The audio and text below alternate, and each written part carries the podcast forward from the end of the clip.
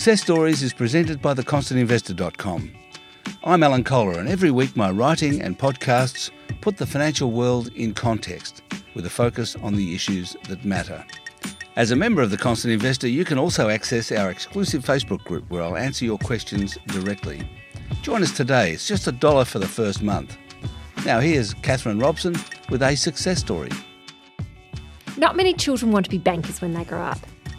But when AMP Bank's managing director Sally Bruce was a child, she experienced the highs and lows of her parents' small business in a tiny Queensland town, and she understood the importance of credit firsthand. Now, with over 25 years of finance under her own belt, she continues to believe that banks should be in the business of finding solutions and that the right funding can enable whole communities to thrive. It feels really natural, but it's probably taken some time to get to that. Uh, there's no doubt, and I think anyone who knows me, it's very obvious the, the country girl within. They say you can take the girl out of the country, but you can't take the country out of the girl. So I think that's very, very real. Where um, did you grow up? I grew up in a town called Miles, which is uh, roughly five hours west of Brisbane, so 1,500 people.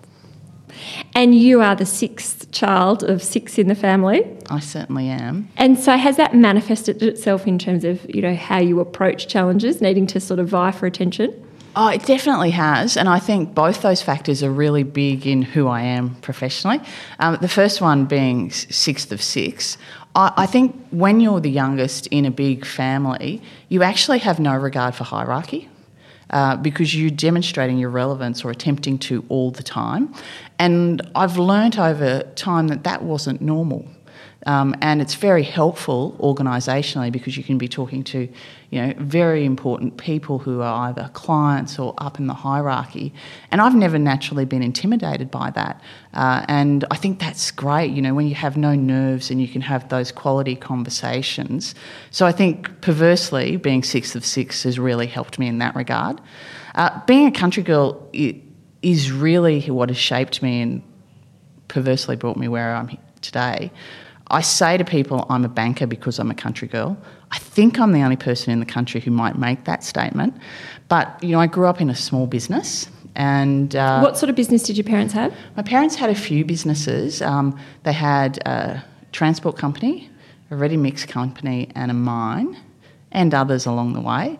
Uh, but basically, they employed somewhere between 50 or 100 families at different times, which is material in a small community.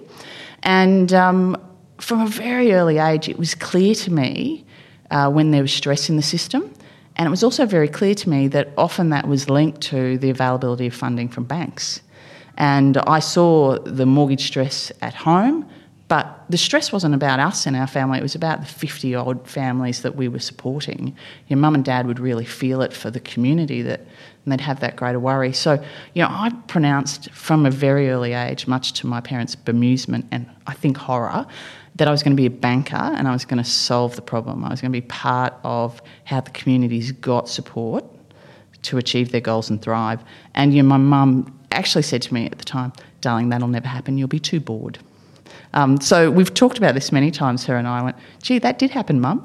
and so here I am, still um, really treading that path of, you know, I really think bank's sole purpose is to facilitate wealth, and wealth in the sense of people being secure and being able to prosper and live the life they want to live. And ever tempted, given that your parents were business people, owners of their own destiny, to do that yourself? Later in life, I have, but earlier in life, no. I did what most children do, or many do.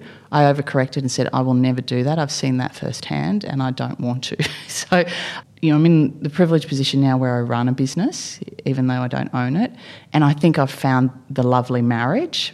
But earlier on, I was very determined that you wouldn't do that and you wouldn't bring that stress into your life. It strikes me that you've been very determined and very independent from an early age. So you went away to boarding school when you were 12 and then you started working almost as soon as you went to university. Was that something internally that you you know had a time clock on yourself that you wanted to, to get moving? Oh look, there is something in me, and, and my mum will tell you it's from my dad, that it's very clear to me life's not a dress rehearsal you get one shot at it. And so I've always been impatient, and you know, I would have conversations with my mum as a child, going, "What does a good life look like, and how will I spend mine?" And so I have had a restlessness, and I still do. Um, I think perhaps you know my family and others might hope I mellow at some stage, um, but my dad never did, so it's probably not going to happen. But uh, yeah, you know, I've just been okay. Well, let's not waste this moment because we won't have it again. So you went to university to study commerce, correct? Um, but as I said, pretty much as soon as you started studying, you started working at Macquarie Bank. Why did you make that choice to combine work and study rather than you know have the quintessential university lifestyle, which is go to a few hours of lectures and then spend the rest of the day at the pub? Uh, I think um, it was really a couple of factors. I mean, I was very fortunate. Macquarie had an undergrad program then, not a grad program, so they picked me up. And you're right, I was 17 you know, we finished school in Queensland at 17, and so I was really a baby, and I was in my first semester.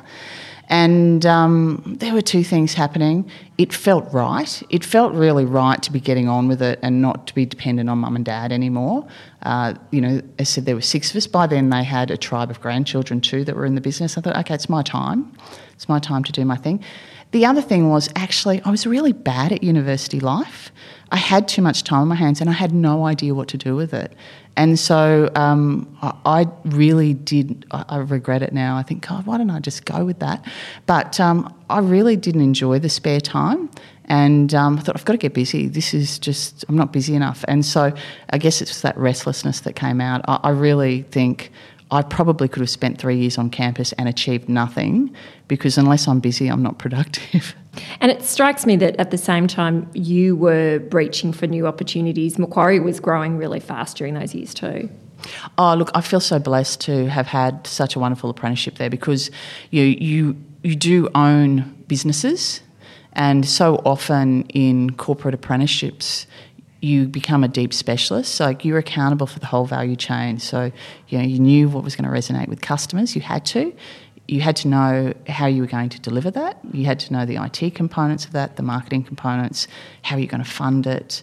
Uh, you, you had to get that. And so it's such a privilege to have one of those apprenticeships. And, you know, I started mine early, and I think that that was a real blessing and a gift. So you're also blessed to have a wonderful life partner and also two beautiful kids.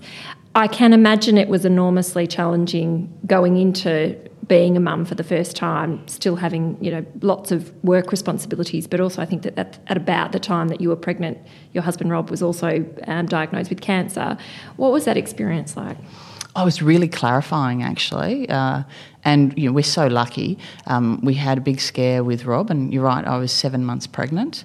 It set us up for everything that came next. Uh, Rob became very clear on what was important to him. I became very clear on what was important to me. And the life we have now is totally crafted around that. When it transpired, actually, and you're probably picking up, my mum's a really big figure in my life.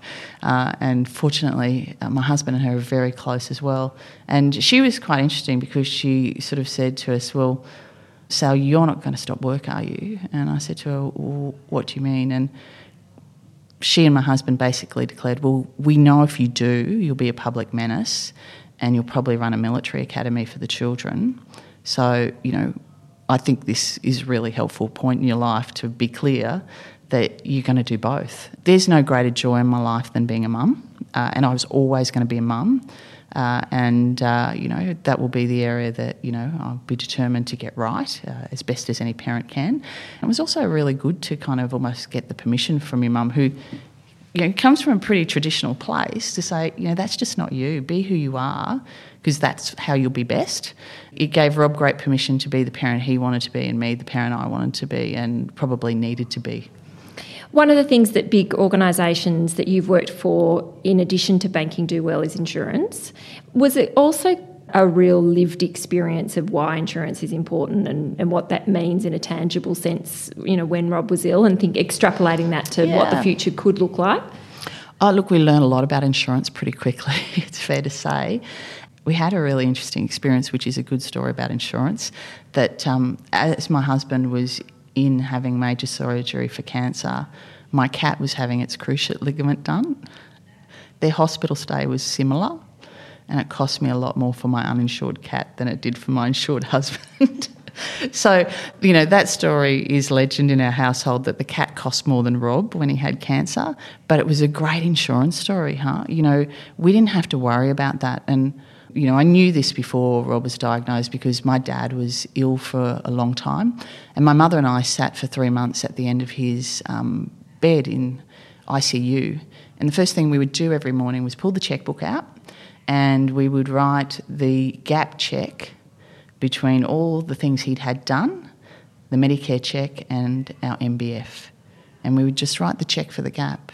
Um, it's a great story and a really important part for people to live well and to understand how they have control over themselves in different circumstances. In your role, you don't have that face to face relationship with customers, but it, you have such a critical influence on the team of people who do. What are the things over time that you've found really useful that, that you've implemented in the organisations that you've led that have created the sort of outcomes, like you say, when people really are committed to that ultimate customer getting what they need? When you say that I'm removed from the customer today, uh, but have great discipline at staying really close to the customer because uh, work, all work can become a process but um, we're very clear it's in service of customers and we're only successful in service of customers. So that is in every aspect of our mantra.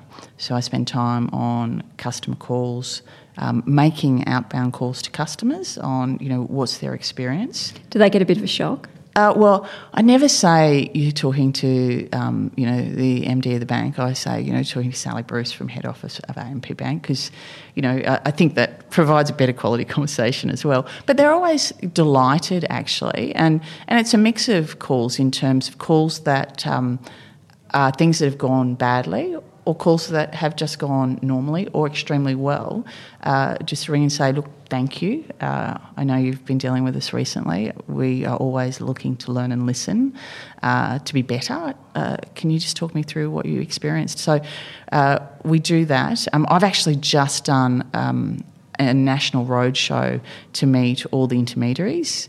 Uh, and that's really unusual. But I did say to them, look. I, so, intermediaries are people who sell AMP Bank products directly to customers correct, on your behalf. Correct. So, mortgage brokers, brokers financial and advisors? financial advisors, typically, yes, accountants. Uh, and so, we just did a national roadshow, and uh, you know, I said to them, look, quite purposely, you don't typically get the bank managing director at these, but uh, I'm a year in role, and I thought it was really important to have a conversation with you around um, what you can expect under my leadership, and you could have a direct conversation with me about what you needed to see. And so uh, that proximity, that visibility of proximity, but also I am very, very purposeful in um, ensuring that all our decision frameworks have a customer lens. So every decision we make, we have a customer checklist uh, uh, around our customer philosophy. Are we serving the customer? Could we sit in front of a customer and explain this? And uh, that's critically important because it reminds everyone what we're doing. And I think in business, all business, um, the economic rationalist can always emerge and justify things.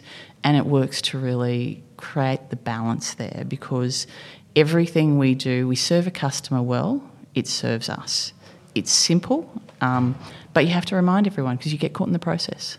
You're one of those leaders who's very authentic, that walks the walk and talks the talk, and you're a great role model around um, finding balance between your purpose at work and strongly aligning that with your purpose in your broader life. What are the tools you've employed to allow you to have that genuine mix of things that are satisfying in your life? I've really got quite structured in how I think about it. So I've already declared family is, you know, it's the food for my soul and the great source of joy in my life. So, you know, when I'm not travelling, I'm home every morning. So I, I'm an early riser. So one of my great habits, and it's the one that people will call out, is, you know, I start at five every morning. you start working? yeah. Yep. I start at five So what morning. time do you get up? Depends. But I start at five. and, and so, uh, you know, I get up at five, um, get on the, the tools, and so I work from home for a couple of hours. It's a, a blessed time because I get so much done, and, and I can be a bottleneck. So when my day starts, it can go anywhere. And so those couple of hours are precious to me because it I get everything out that the team needs from me so they can get on and do what they need to. But then it also facilitates that I get dressed and ready with my two daughters. If my schedule permits, I can drop them off to school on the way. Uh, and then, you know, I'll do my full day. And my other um, discipline is that I limit the number of nights a week that I'll do out. So, you know, most days of the week I spend time with them at every end of the day. It might mean I get home and log on and do some more work, but um, it works really well for me. And I'm an avid believer that parenthood is one of the great professional learnings. Um, many people believe, you know, and you hear it all the time, you know, oh gosh, that's going to ruin your career. And, and obviously, there's lots of case studies where you know, family creation of family is unhelpful for career development, but I actually think it's you know fantastic in professional development. You learn what's important. You know what to sweat. Um, you go home and you have to refresh because you've got something really important, captivating outside of it. And you know, it's the best lesson in people leadership because you don't always have a, a, willing followership. So I think there's many great things about family that are important. So two big things that I'm involved in that I really love and enjoy um, is the Walter and Eliza Hall Institute of Medical Research. So um, you know that is just an amazing organisation where you know things such as um, snake antivenines and the ability to incubate the influenza injection. You know, these guys do amazing work, and it's a group of really smart people who think and approach things very differently to me. So I love working with them. And they also do quite a bit of cancer research too, don't they? They do all kinds, yes. So you know, cancer, malaria. It's a it, it's a broad based medical research um, organisation. So you know, the opportunity to learn and and to be helpful there is amazing. And how did that opportunity come to you? Did you seek it out? Was it a coincidence? No, I was really clear that I wanted to get involved in things outside of work that um, aligned with my interests. And um, my interests uh, and my passions are actually, you know, ab- about facilitating long-term success, things that have a long life cycle that really provide a better future. And so, in being clear on that, uh, someone presented the opportunity to me. One of the conversations we've had in the past is how having a highly engaged team um, is one of the best assets you can have, and that one of the ways that you can encourage engagement is to allow some flexibility in the way people work. And I heard you describe it as you know almost measuring it in terms of you know uplifting productivity rather than the deficit of number of hours people are at work describe a bit more about how that has worked in the organisations that yeah. you've led. Oh, look, I had an epiphany a number of years ago where I sat um, in a one on one with one of my team members who was amazing. And we had an hour catch up and got to the 55th minute, and she talked to me about some flexibility she wanted. And it was a really easy conversation. The answer was yes. It was never a challenge to me, but it sat really heavily with me. And that night, I felt quite bad about it because I thought. And because she'd left it to the 55th yeah. minute, she was afraid to raise it? Exactly. That was the toughest part of the conversation for her. And I thought, my God, like, I'm so open to this. And if that's a hard conversation with me, how hard is it normally? And, and so at that point, I really realised I had to be very open, that flexibility was incredibly important. It needed an invitation um, you know, the fact that it was what I was all about and very easy for me, um, that wasn't obvious. Um, it was obvious to me, but to no one else. So I became really um, public about it. And at that point in time, which is quite a few years ago now, I actually invited my whole team um, and said to them, look, if you want to work flexibly, just know the answer is yes. And if anyone asks you and your team, the answer is yes. Being an MD, being a CEO from the outside often seems quite glamorous. What are the more challenging aspects of the role you have? Oh, look, I think um, part of it is actually the perception of what the role is and um, you know that it is off as an island and it's also the oracle. Um, and, and, these are absolutely at odds with who I am. You know, I go back to I'm sixth of six. I, have never done anything of my own, never eaten a meal on my own. You know, uh, so uh, you know, work is a team sport for me. So uh, it's really important, even in that chair, and especially in that chair, um, that you're in the team because you can be very isolated, and you can start to believe your own feedback. Um, you need to be in the community and talking your team community, but your client community.